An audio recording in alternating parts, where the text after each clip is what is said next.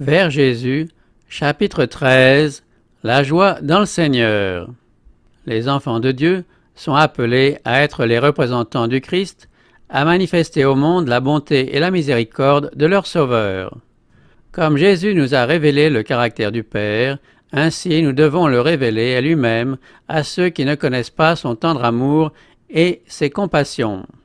Comme tu m'as envoyé dans le monde, dit Jésus, je les ai aussi envoyés dans le monde moi en eux et toi en moi, afin que le monde connaisse que tu m'as envoyé.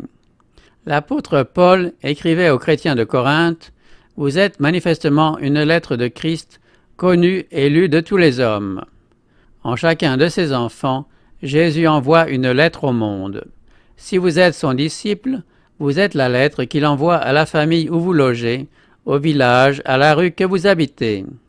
Par vous, Jésus désire parler au cœur de ceux qui ne le connaissent pas. Peut-être ne lisent-ils pas la Bible, n'entendent-ils pas la voix qui leur parle dans ces pages?